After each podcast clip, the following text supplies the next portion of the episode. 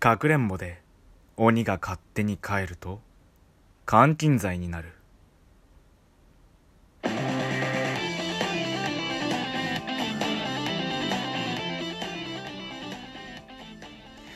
皆さんおはようございます。ハオルチャの朝ラジ夜ラジ。本日は5月1日金曜日の朝ラジですね。おはようございます。第4回目の配信となります。このラジオでは私ハオルチアが心理学ビジネス雑学多肉植物アクアリウム音楽アニメゲームなどなど特に固定のジャンルではなく自分の好きなトピックを雑多にお話ししていくラジオです。本日のラジオトピックは元素についてヘリウム。2つ目は心理学。親しみを感じる人の共通点。3つ目はスズムシの声は聞こえない。4つ目が5月1日生まれの方の基本の性格。隠された性格。そして仕事と適性について。この予定で配信していきたいと思います。またハオルチャーの TwitterDM にてお便りご質問ご相談ご依頼ご回答放送してほしい内容などなど各種メッセージ受け付けておりますのでラジオネームもしくは Twitter ネームとともに気軽にお問い合わせください。いただいたメッセージは以降のラジオにてご紹介させていただきます。さてそれでは本日のトピック。まず最初は元素について。今日はヘリウムですね。ヘリウムとは太陽系での量は多いが地上ではレアな元素です。無色そして無臭の気体で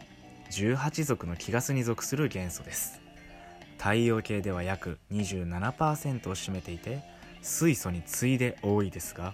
地球上ではあまりに軽すぎて宇宙空間に飛び去ってしまいごくわずかしか存在していません。気ガス族というのは不活性で天然の化合物は存在しません。身近なヘリウムは天然ガスから抽出されているものがほとんどです。空気よりも軽く不燃性なため水素のように爆発することがありません。そのため気体が飛行船や風船に詰められるほか液体ヘリウムが MRI やリニアモーターカーの超電導電磁石の冷却剤に用いられています。ちなみにパーティーグッズ用の酸素がちゃんと購入されているあのヘリウムガスを吸引して声を出すと甲高い声になるのは空気よりも軽いからです。これはヘリウム中では音が空気よりも速く伝わり声の振動数が大きくなるためです。このようなヘリウムガスには吸入できるようにちゃんと酸素が混ざっています。そのため吸入用ではないものを吸い込んでしまうとヘリウムガスだけが肺に満たされてしまい酸欠になる恐れがあるので注意しましょう。以上元素についてヘリウムでした。続いてのトピックは心理学。親しみを感じる人の共通点ですね。さて親しみを感じる人には共通点があるのかないのかという話ですが自分の名前に対して最も親しみを感じるのが人間の特徴です。そんなことないよと思っていても無意識のうちに自分の名前に似たものには好感を抱いています。これをネームレター効果と言います。そのためかどうかは分かりませんが私たちが友人を選ぶ時には自分と似た名前の人を友人に選ぶ傾向が高くなるそうです。例えば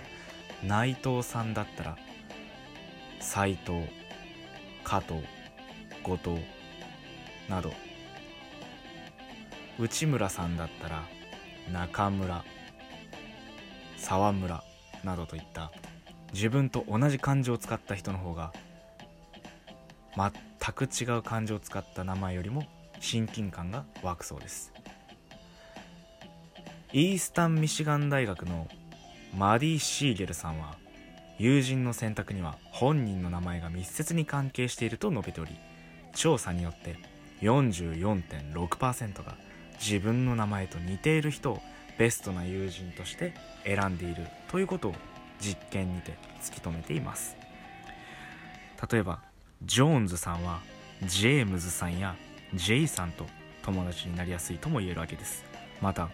日本人ですね。京都大学の北山忍先生も人は自分の名前を好むということを確認しています。45のひらがなについて一つずつ好き嫌いを尋ねてみると自分の名前が入ったひらがなはその他のひらがなに比べてはるかに好きという回答が多くなっていたのです。おそらく読者の皆さんも自分の名前が入ったひらがなは割と好きなんじゃないでしょうか。このラジオを聴いている皆さんどうでしょうか？またこの北山先生はですね数字に関しても自分の誕生日による好き嫌いの効果が見られるということも明らかにしています。例えば6月30日生まれの方は6という数字と30という数字もしくは3という数字が他の数字よりも好ましい印象を持つ傾向があるそうです。さてまとめですが自分の名前や誕生日などと関連がある名前文字や数字これに親しみを感じることをネームレター効果と言います、まあ、例えば少し気になっているあの人と仲良くなりたいと思っているならばあえてこのネームレター効果を利用した会話をしているしてみるのも重要かもしれないですね。結構大事ですよ。自分では気づいていないだけで深層心理無意識の中で人はいろんなことに好き嫌いを左右されていますからね。というわけで続いてのトピックはスズムシの鳴き声は電話では聞こえないということです。秋の風物詩の一つとも言えるのがスズムシですがこのスズムシの鳴き声は電話を通して聞くことができないそうです。なぜかというとスズムシの鳴き声の周波数は3500から 4500Hz 対して電話が伝送できる周波数は 300Hz から 3400Hz です。当然ですね電話というのは人の声を基準に作られていますので人間が出せる高音域というのは虫の声ほど高くないですから必然的に虫の鳴き声は電話では聞こえづらくなるそうです。さて最後のトピックに移りたいと思います。5月1日生まれの方お誕生日おめでとうございます。さてそんな5月1日生まれの方の基本の性格隠された性格そして仕事と適性を読ませていただきたいと思います。5月1日生まれの方は社交性に磨きをかけ人間的な広がりを求めるタイプです。この日に生まれた方は独創的で洞察力のある自信家です。人を引きつける魅力を持っていて社交的で人気者です。他の人から認められたいと強く願っています。美術音楽演劇に心惹かれ繊細な感情を表現する手段としてそういう仕事をする傾向があります。乙女座の影響で頭の回転が速くコミュニケーション能力にも長けています。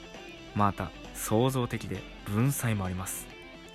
熱心に働き綿密な仕事や研究に関心を示すと同時に役に立つ人間でいたいと考えています。また金銭運がかなり高いので自分の理想の生活を実現することがたやすいでしょう。感情豊かで繊細でありながら実際的で分析能力もあるので幅広い個性の持ち主です。そのため大きなスケールで何かを成し遂げる場合に他の人よりは常に優位な立場にいることが多いでしょう。ただし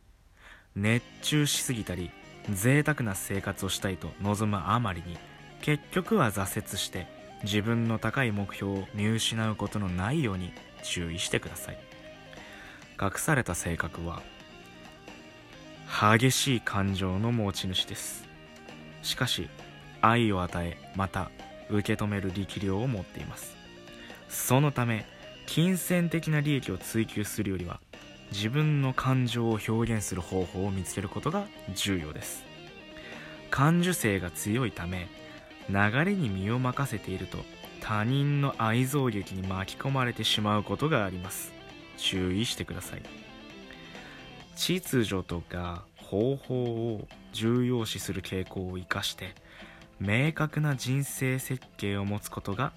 あなたの大きな可能性をうまく引き出すために必要となってきます。というわけで5月1日生まれの方の仕事と適性。